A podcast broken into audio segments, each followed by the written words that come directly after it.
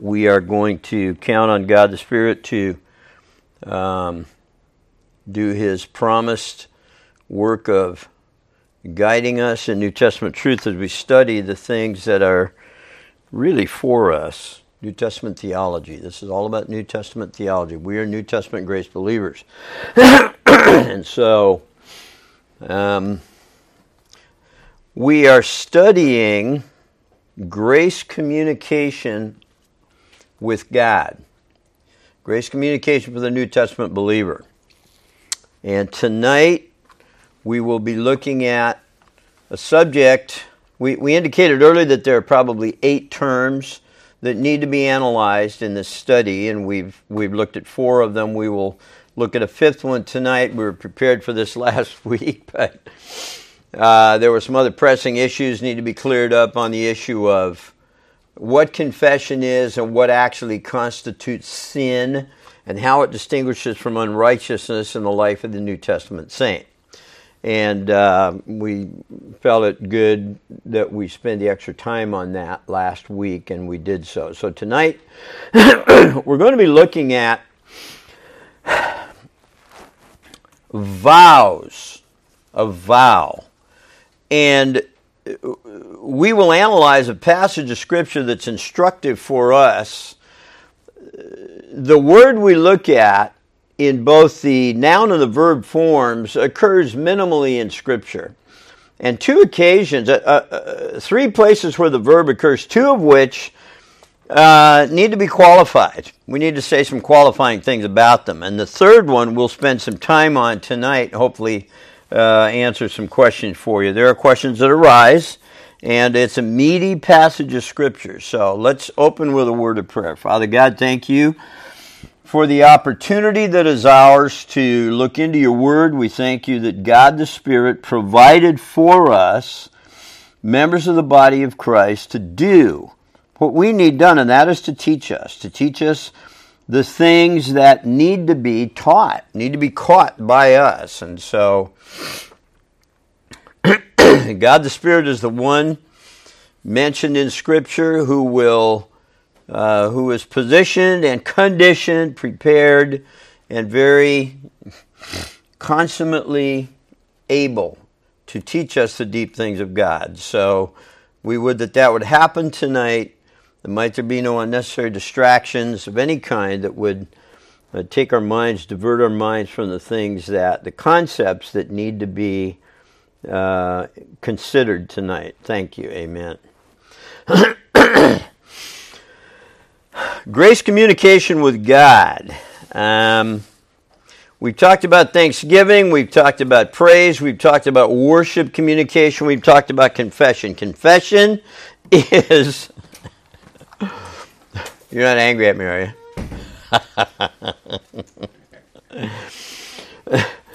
we just got somebody else that got on the bus. Good for you.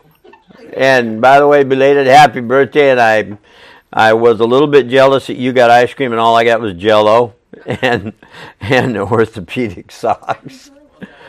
But anyway, do you feel older? You don't look older. You look younger. Okay, here we go. All right. confession. And we said last week that confession is the believer's communication with the Father in which he says the same thing that the Father does about acts of sin. And we gave you texts that will be very helpful to you, should be very helpful to you, to distinguish between an act of sin outside the body, 1 Corinthians 6 11. For the New Testament saint, there is no act of sin that does not involve activity outside the body. So, what happens in your mind? I mean, th- that's the obvious go to question. Well, well, I mean, you don't know what's going on in my mind. Yeah, I kind of get, I kind of bet I do because I'm, I'm suited up and on the floor with you. I mean, I, I've, I've been where you've been, a lot of places you've been. You didn't know I was there. Maybe I was there before you were. I don't know. But what goes on in the mind of a saint, if we don't call it technically an act of sin. In the New Testament, we have plenty of information, supportive text, to distinguish that as unrighteousness, a good term. That is, here's the main correction we want to make. let's use the term unrighteousness as the overarching broad term for everything that God views as not right. Adikia, the word for righteous with an alpha primitive. No righteousness. What is righteousness? It is objective rightness, plainly and simply. And that's what God is. Unrighteousness, it ain't right. And it's I mean it's either it's either you is or you ain't. You know? If it's unrighteous, it's unrighteous. Let's call the overarching, let's use the overarching term unrighteous for those things that displease God even before they culminate in activity. Now, our pastor went backed up and went through so I mean, we've kind of we're going to visit this neighborhood again because it needs to be, the clarification needs to be out there so that people catch it at their own speed. Because what are we doing? We're really kind of correcting. In this case, we might be better off if everybody that got saved had no Christian background. If everybody that came to get instructed had no background in Scripture, we wouldn't have to correct things that had been improperly taught. I don't mean to be mean spirited when I say that. I, I needed to be corrected on this issue. Now,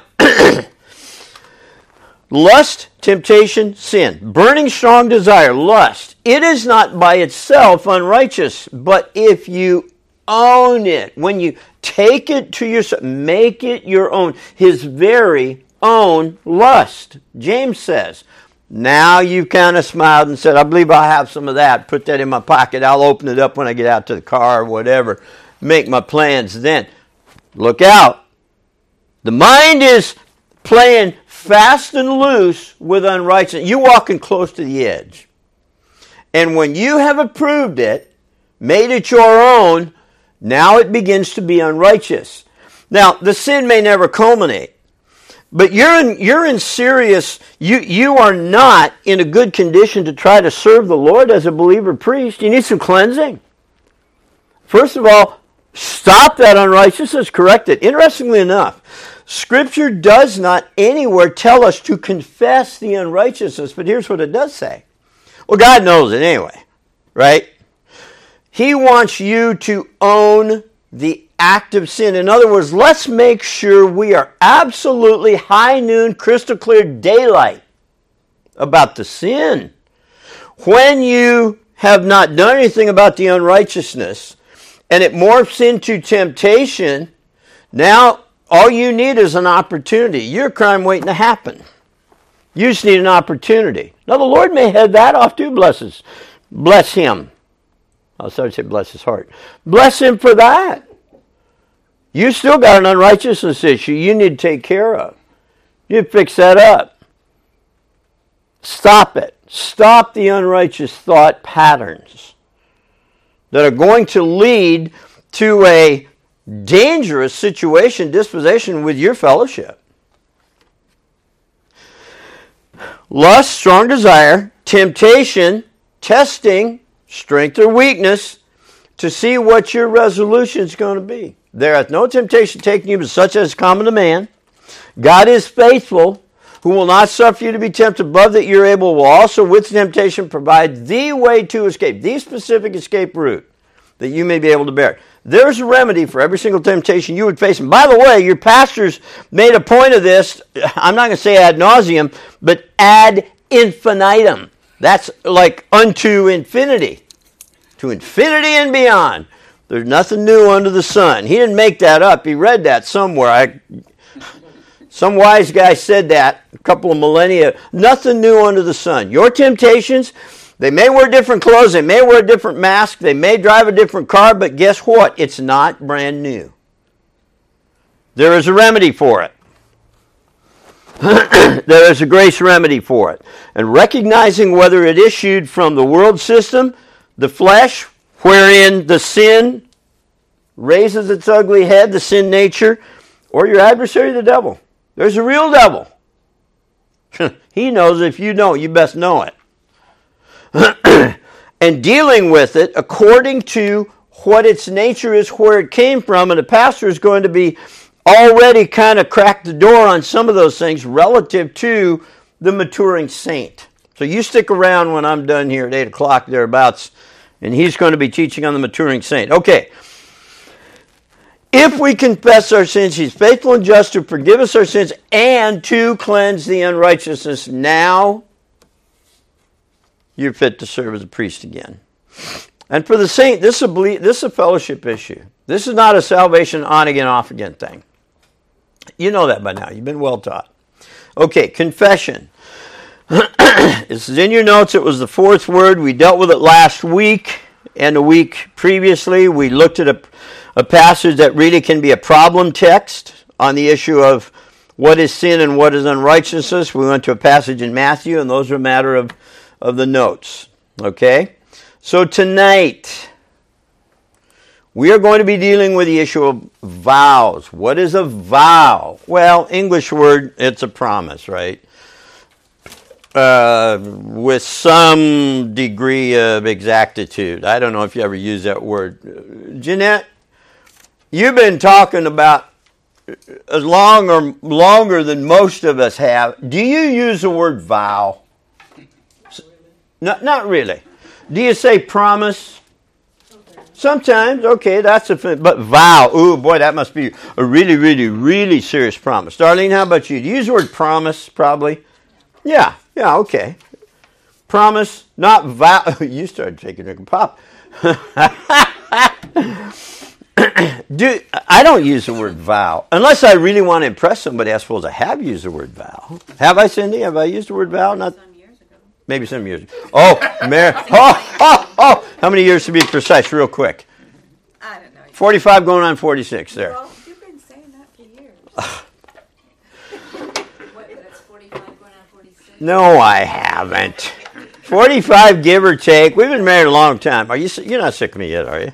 Not going anywhere. Okay. me, I'll tell you when I- Not going anywhere. You haven't got any money, right? All right. Tonight we will deal with a a few passages in the New Testament. There aren't that many in the New Testament that are instructive on the issue of vow. To be precise, the noun, the verb form occurs three times. It occurs once in Acts chapter 18, it occurs once in Acts 28, and it occurs again in James chapter 5. James chapter 5 is meaty. Uh, it's going to take all the time we got left to get through the James chapter 5 passage. And I will put some additional notes on the website um, when we're done here. I didn't have time to. I don't know exactly how much detail I was going to get into here, and I didn't do it before we got here, but I will make sure they're up on the website. I will also put some notes on distinguishing an act of sin from unrighteousness, even in the Old Testament, where it may not be quite so easy for some of us.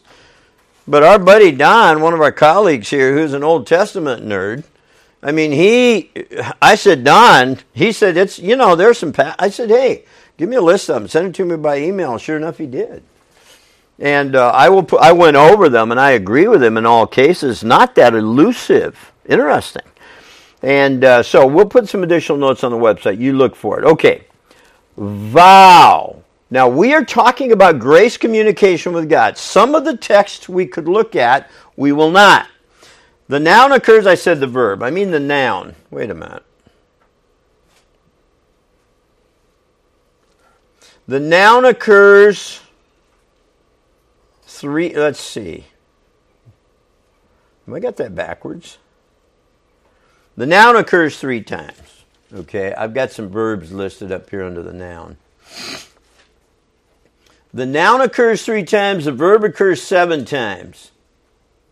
The verb I'm, I'm not going to I'm not going to get into detail on the verbs. We'll deal with one of them when we get down to James 5:16 because we're going to look at James 5:13 through 20.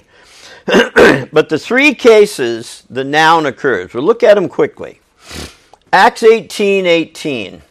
First of all, let's let's go back. Let's not get cart before the horse. Let's go back to, to A, and this would be probably the end of page 16 of the note packet that we handed out. Okay? Acts 18 18. First of all, I'm sorry. The definition, let's use this for a definition. As concerns the New Testament saints' communication with the Father in prayer. And really, the broader term probably is grace communication because prayer is a lesser facet of that. And we've already proven that from several texts. Here's the definition that will be a good working definition vow communication, grace communication constituted by a vow, V O W, is the affirmation of a promise to the Father to accomplish something that the Holy Spirit prompts the heart to do. Wow, we reached for that, we covered a lot of bases. Well, not really. We don't have to get too cute with that. If you are in the will of God, if you're doing the will of God, you're being led by the Spirit anyway, right? you would you want to know the will of God so that you might comport your life according to the will of God. And it's not that difficult in most cases. There are some cases that wherein scripture is not explicit. And you need some little extra, you know, nudging. Can the Spirit give me peace about this course of action among the various alternatives, all of which seem to be safe and healthy and good judgment? Which one do I have peace about? That kind of comes with practice, but it's very readily available to the New Testament saint. A vow is communication of an affirmation, a promise to the Father to accomplish something that the Holy Spirit prompts the heart to do. You feel led to say, you know what, I, I want you to know that I'm going to do this. Lord willing, and the creek don't rise, and if the Lord's willing, the creek won't rise. Most of us been around long enough in hurricane territory to know that, and I've been in typhoon territory, and a kind of similar axiom. Telling God you're going to do something. Now, witness its use in the New Testament. It apparently does not have a central role in grace communication with the Father. The three cases where the noun occurs, two of them are suspect. Okay? We'll look at those. But it is an affirmation of a promise to the Father to accomplish something that the Holy Spirit prompts the heart to do. The Jews, very familiar with vows. There were a number of Jewish vows. There's a whole Old Testament theology concerning vows, we're not going to go there. We are grace believers. We're after law. We're not bound by Jewish ceremony. Ceremonial law, we're not, law didn't apply to Gentiles anyway. But the Jews were not to swear by things. Swear not either by heaven or earth. Don't swear by the millennial kingdom. Matthew 5:33. By cracky. Joyce? Or er, Joyce. Is she okay, by the way? Yeah. She riding herd on the grandkids? Jeanette, did you ever hear your, did you ever say by cracky? Did you ever say by cracky? Anybody ever say, anybody ever heard your grandparents say that? Come on. I'm not that old. By cracky? Maybe, you know, we live in a different part of the country. Maybe you know. What do you mean by that? I'm a Floridian and we don't say, I have never heard that. Okay. All right. In Illinois, farm country, they said by cracky sometimes. Now, people from Illinois listen to me and say, Where did, yeah, there was a by cracky. As such and such is with this same certainty. What certainty can you bring to a condition? How about you? What certainty can you bring to a condition? And if it's as the Lord is, you ain't got any business doing that anyway. He's well able to provide his own surety for any condition.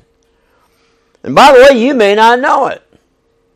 You need to know what his will is for your life, but you may not know what his will is for her life.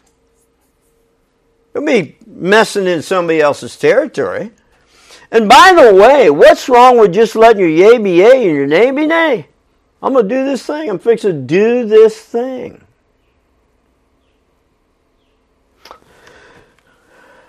You have a vow in Acts chapter 18. Let's look at it quickly.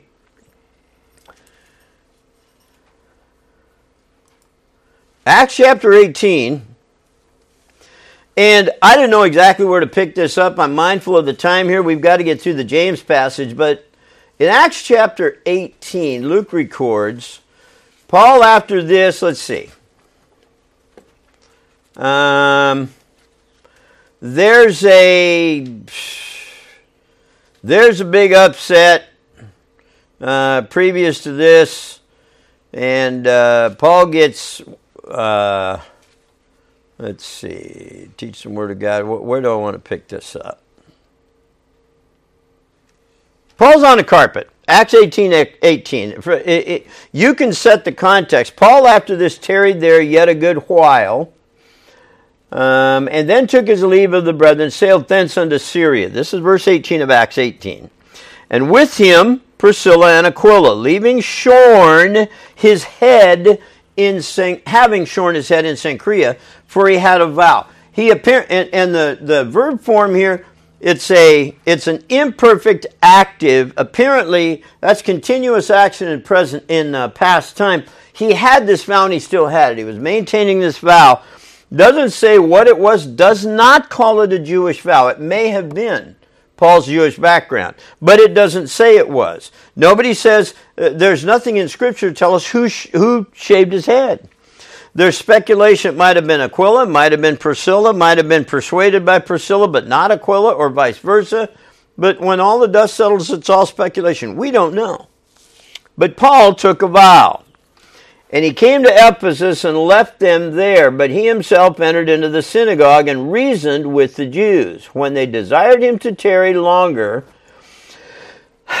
Kevin, I've been looking at dialegomai, and I'm fascinated about where it's taken me. His reasoning in the synagogue was consistently dialegomai. Now, it's logical, but I see a connection. I see a persuasive appeal to the emotions. He's doing dialegomai when he's preaching and Eutychus fell out the third loft. It's dialegomai. Um, and I don't think Paul should have taken this vow personally. I'm going to let you do your own study with that. I'm not going to be too dogmatic about it. I know what how Kevin feels on this, and I suspect how he's taught about this. You do not see anywhere in the context that there was a wholesome outcome for this. You really don't see it explained anywhere that I can see. He came to Ephesus, he left them there, but he himself entered into the synagogue and reasoned with the Jews. Now, I'm just going to go back and I'm going to sweep through some things and summarize. Paul seems compelled to argue a reason, to, to debate with the Jews. He wants to, he apparently wants to convince them of the logic of New Testament theology. And I'm going to be very gentle with this. It's not our purpose tonight to make this the central teaching, but I'm going to gently suggest to you that by the time this is done, his method is suspect. I conclude that his method is suspect. He spent a lot of time trying to persuade them, and I think in at least some cases it's clear from the context and the language that that Luke uses in uh, the book of Acts, that some of it was too carefully targeted to their, the emotional content of his appeal was too strong. Now listen, Paul was no slouch when it came to emotional appeal. He was very good. I mean, he was highly skilled with his rhetoric, his oratory. He was not a bad speaker. But there are several cases in Scripture where he fell down so to speak, doing this. And there's a pattern here of him trying to reason logically New Testament Christianity to Jewish converts. Now, listen, how many of you are not at least generally familiar with the fact that if New Testament theology, the pastor made a reference to the mysteries in the membership class, I think it was last week, or maybe even last Monday night. New Testament truth contained in mysteries. it cannot be ascertained with logical reckoning. Why? The deep things of God, 1 Corinthians chapter 2, those contained in mysteries are going to escape the debaters. And he went through a sequence where the rhetorical question, where is the debater of the age? If they had got this stuff, they would not have crucified the Lord of glory. Who knoweth the spirit uh, the the who, who who makes the man cognitively self-aware the spirit that is in him that's around 1 corinthians 2 verse 10 by the same token who would teach the deep things of god? The spirit of god. The spirit of god must convince the mind of reality of which truth is the basis. Truth is the basis of the reality. The spirit of god must convince the mind. That's a supernatural thing. You may think you've got a good argument, and I'm telling you, I'm pretty good on my best days. I'm glad I don't have to be the one to. Oh, my word. There's not a preacher worth the salt that hadn't felt pretty good when he's preaching good. But if something's going to happen that pleases God, God the Spirit has to be a part of it. And sometimes you need to just get out of the way. Or if only I could have been more persuasive. Did you leave room for God the Spirit to, or were you blocking Him out with your rhetoric and your drama, your flair for the dramatic?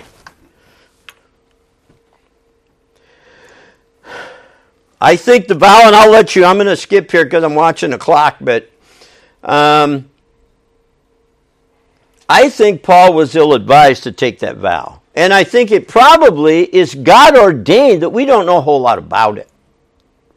Now, in Acts chapter 21, in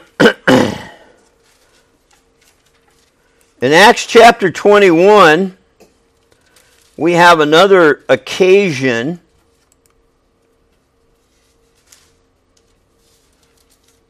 Where Paul was persuaded by four, he was persuaded by his colleagues that there were four Jewish converts. I'll let you read the context. I have to get to James 5. But Paul is persuaded.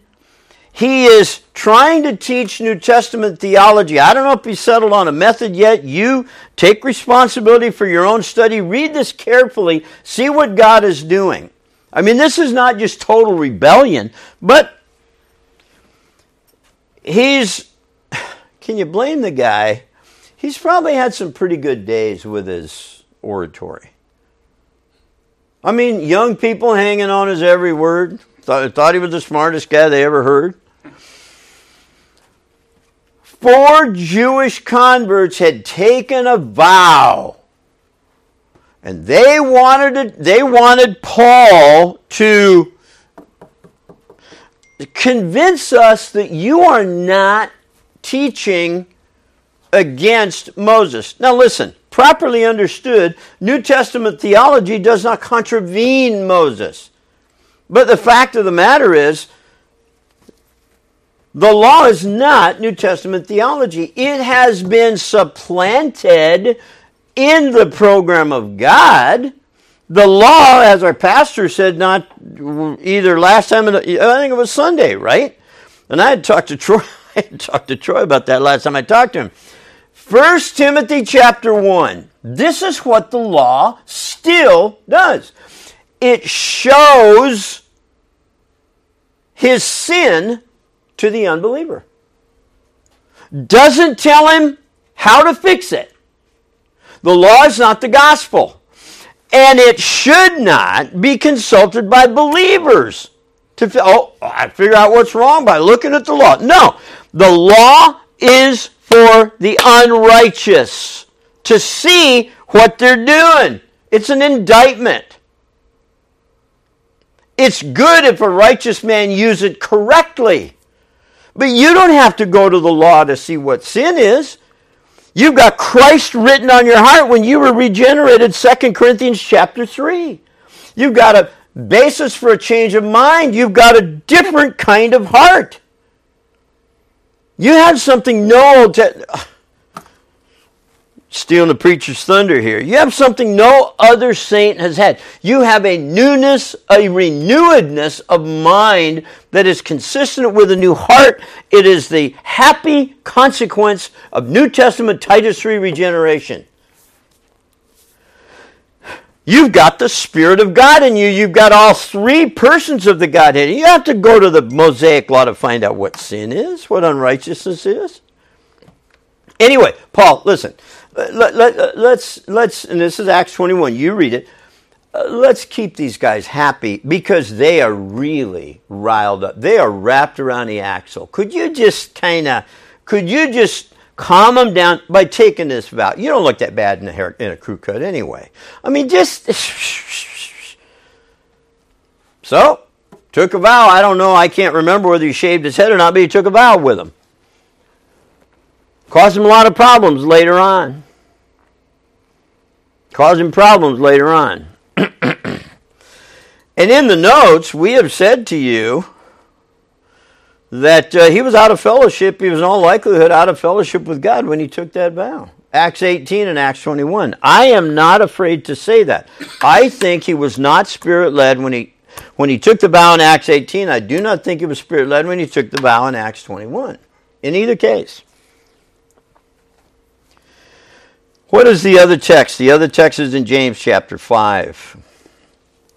Now, um, Let's jump down to, I've got an exegetical analysis here that I intended to hand out. It's fairly technical. I think what I'm going to do is to translate James 5, verses 13 through 20. Put that on the internet because the technical analysis is probably going to, in some cases, annoy you, in some cases, just bog you down.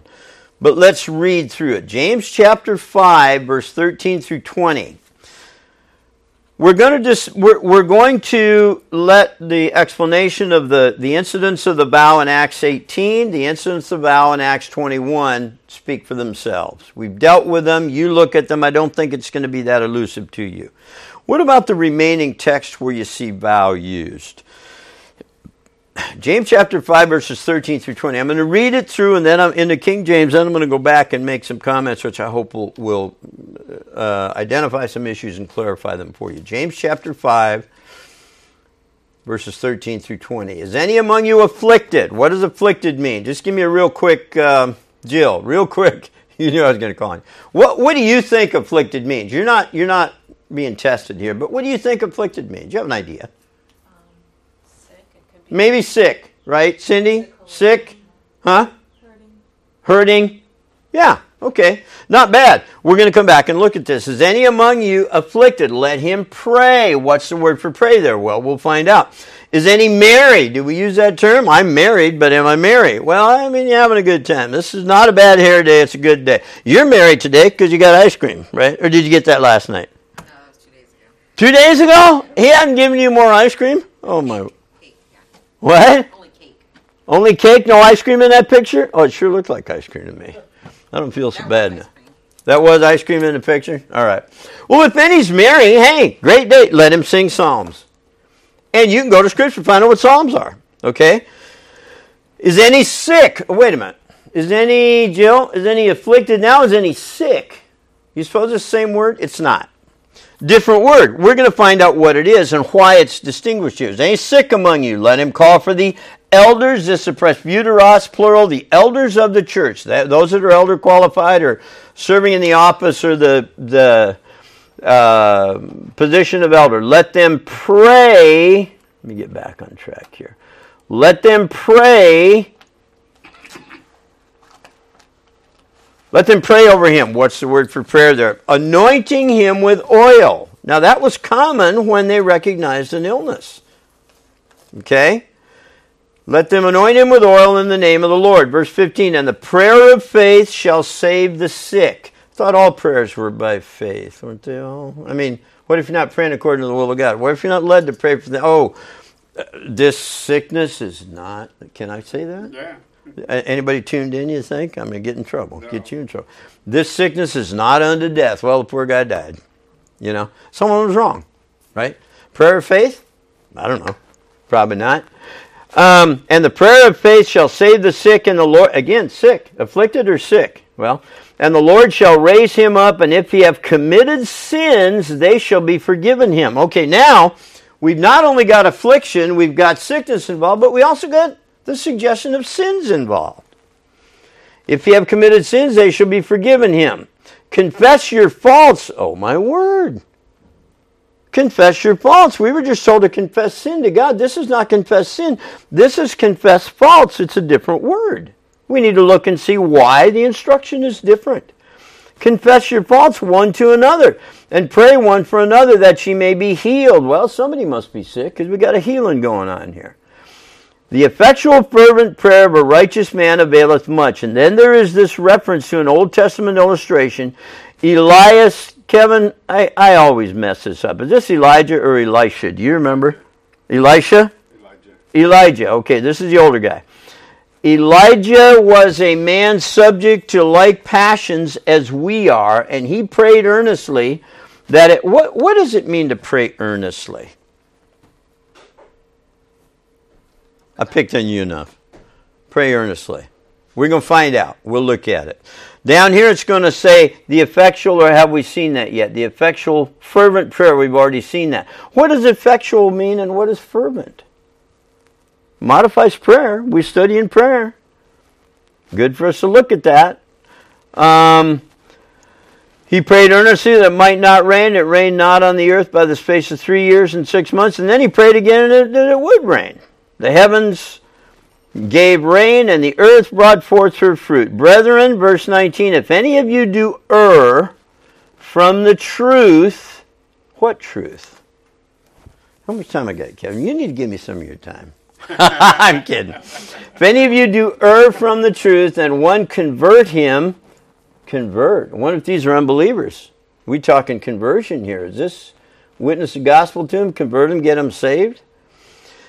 If any err from the truth and a certain one convert him, and by the way, it is a certain one there, let him know experientially that he which converteth, there's that word convert again, the sinner from the error of his way. Boy, give him the gospel and get him turned around, get him saved, and they will live perfect lives from here on out.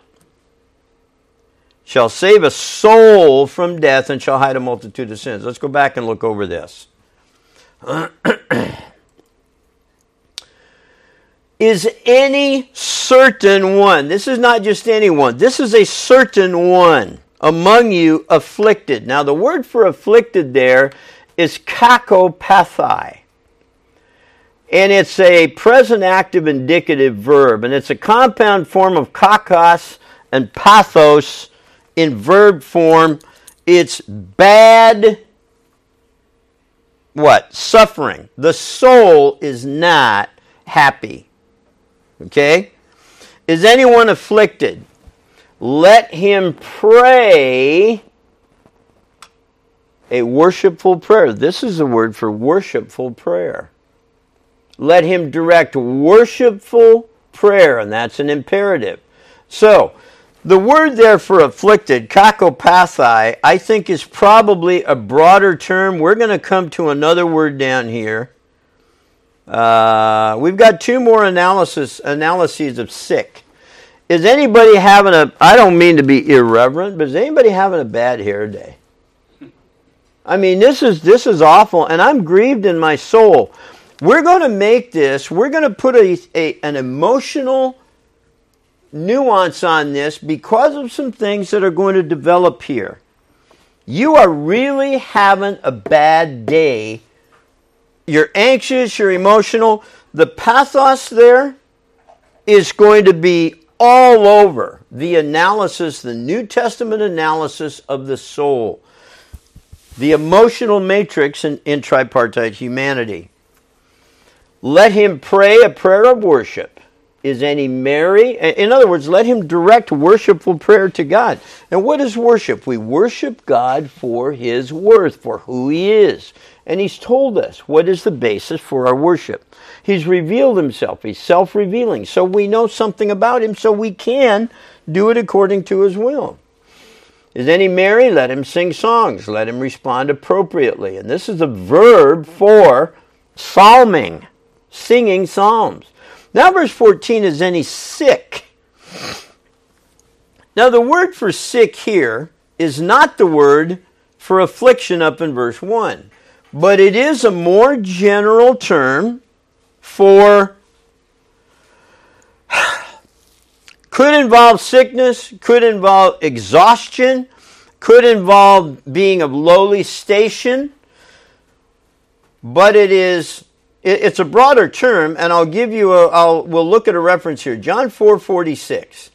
Jesus came again into Cana of Galilee, John 4 46, down through the end of where the chapter breaks, where he made the water wine, and there was a certain nobleman whose son was sick at Capernaum. Now we can probably suspend here. This was a physical malady. This was a physical ailment. This guy needed to be healed. And in all likelihood, this nobleman's son would have died physically had there not been a remedy. The term for sick is any sick in James chapter 5 verse 14 is the word that's used in John 4 and it has broad usage in the New Testament. Sometimes it does mean a physical ailment, clearly sick. Sometimes it can be used to describe uh, emotional turmoil or exhaustion or weariness. Maybe he's tired, he's not sick, but he might as well be so tired. All right? Is any sick? Let him call for the elders, the presbyteros, and let them pray. And again, this is going to be a prayer of worship. Let them pray over him, anointing him with oil. This anointing with oil had a ceremonial significance, but it also had a medicinal implication. I, I don't want to get too involved in that, but oil played a, medicinal role in, in the time in which this was written. Anointing him with oil in the name of the Lord. Okay, so there's some medicinal remedy, but you've got saints praying for this one who is sick. And the prayer, verse 15. Now, this is the word vow. In verse 15, following this instruction to gather the elders and to pray over him according to New Testament, according to the will of God, asking that the Lord's will be done. Now, now it says, the vow of the faith, the one of the faith, will save the sick. And the word for save there is the broad term that's used for deliver. It's sozo, future indicative. This kind of prayer is said that it will save the one who is. Now you've got your third word for sick. Affliction, broad term. Astheneo, the sick term in verse 15 um, or in 14, a term that is often used of physical malady. Now you've got your third word for sick or for not, not doing well. and in verse 15, the word for sick, I believe, is a word that's got limited use and probably describes anxiety, emotional anxiety. This guy is really overwrought emotionally. It's a term that's found in, let's look at it. Man, I am running out of time. If I have to come back and finish this next week, I will.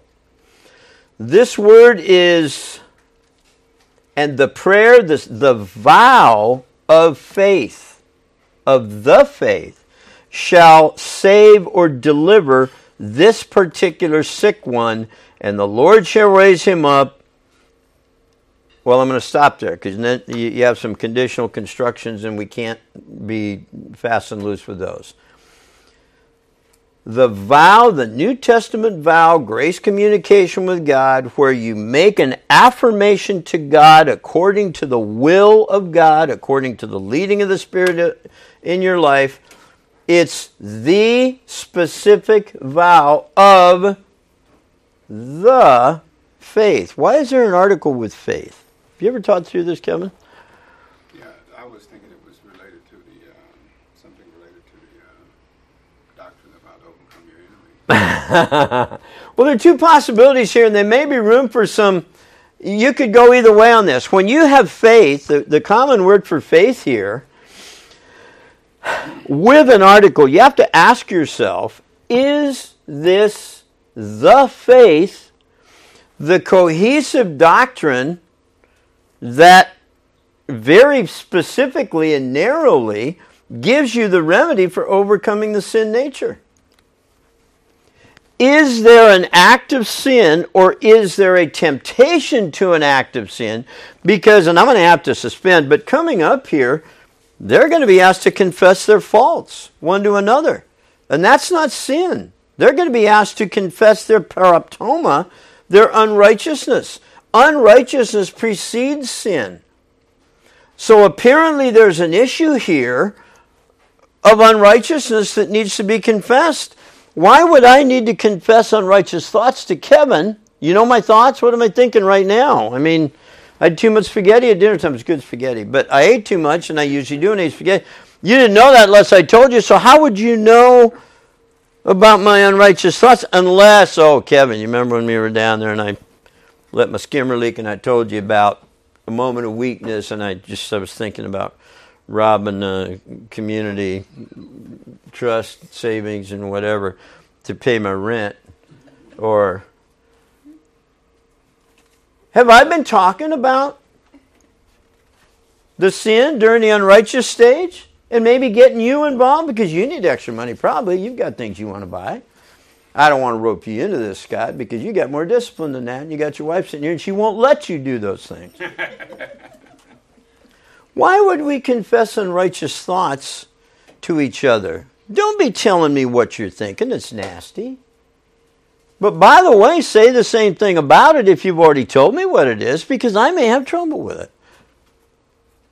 What if those faults, confess your faults one to another, and this is exomologeo, early on in, in verse 16, confess them outwardly.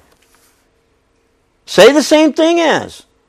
What else might I need to confess to you that might not be an act of sin yet, but well, but I'm telling you, I just don't approve what you did.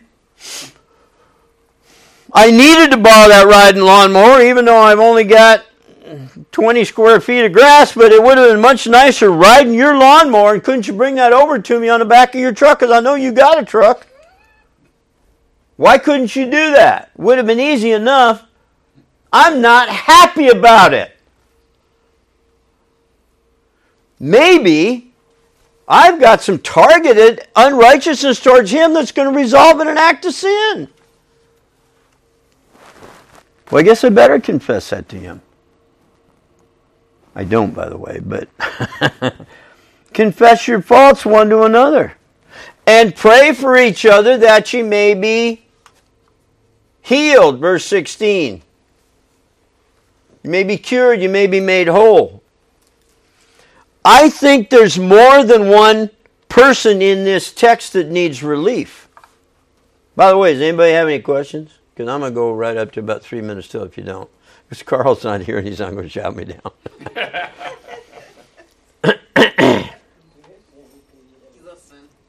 huh? He's listening to sure. Yeah, he's probably listening to me. Um, I think probably what's in view in verse 16 is if I've entertained unrighteous thoughts about someone, confess to them. I don't think this is a prescription for just walking in the door and confessing every nasty thought you ever had. But I best get with Kevin. Did someone text you that? I best get with Kevin and confess the unrighteous thoughts to him that might have resolved. And and I may need to tell him. I'm not going to do that. I apologize for it. It was nasty. It was unrighteous. Um, I think there's more than one person here that needs relief. I think there's an issue of unrighteousness among the brethren, and I think it probably involves a one to one personal, I've been planning something against this believer, or I've come in and I've just noised about stuff that I kept my mouth shut about. You don't need to know what nasty thoughts have gone through my head. As soon as you hear them, you've got a vivid imagination. You can begin to, if you look at the Galatians 6 1 text, if the spiritual one sees someone overtaken in a what? In a paraptoma, in unrighteousness, in an offense, not sin, hadn't become sin yet. Well, how do they know? Because they've talked about it. You that are spiritual, by the way, it's possible to know when you're spiritual. Otherwise, the you that are spiritual is just barking at the moon, just yelling into the wind. You that are spiritual, get with them. Don't let that unrighteous climate infect other people, least of not least of all yourselves. Don't tell me what's going through your head. I don't want to know it. And by the way, if it's against the law, I'm calling the cops. You should you need to know that right now. Don't tell me you killed somebody. Don't tell me you robbed a store or something, but promise not to tell because you're my good friend and you always keep my secrets. No, I don't. Don't tell me stuff I don't need to know. I think that's part of what's going on here. But I tell you what else I think. I think the individual, and I'll try to demonstrate this next week, the individual that needs prayer up in the earlier context, and it's going to be embellished with what we see down in, in verses 19 and 20. The individual that needs prayer is absolutely emotionally wrung out. It's not sickness, it's the word uh, in verse 15 the vow of the faith. And by the way, Kevin, the faith in there, I'm not sure it couldn't be uh, the spiritual gift of faith. If someone has the gift of faith and knows this is not a sickness unto death, for example, that might be one case. And he can pray with that confidence, it will save this guy. That's a possibility, but I think Kevin's I think I think those two alternatives, either the faith, the body of doctrine, which gives you the remedy for the sin nature to have victory over the sin nature, or the, the gift of faith. The prayer, the vow that exercises, recognizes, and exercises the gift of faith, the spiritual gift of faith. We'll save this guy. And what is his sickness? Well, Here's what Thayer says to grow weary, to be weary, it can also mean to be sick. But when you look at its use in the New Testament, overwhelmingly its limited use, it seems to be weariness from overwork, weariness faint from from uh, oh, from some from something's burdensome. What is he emotionally overwrought about? I think we're going to end up circling back to this notion. His soul, his emotions are sick. Verses 19 and 20. And we're going to suspend it there. We'll come back next week. Um, I thought I could get through this. But we're going to trust the Lord that where we suspend here is going to be is going to be helpful. And uh, next week you pull up the additional notes that I'm going to put on the I'm going to put on the website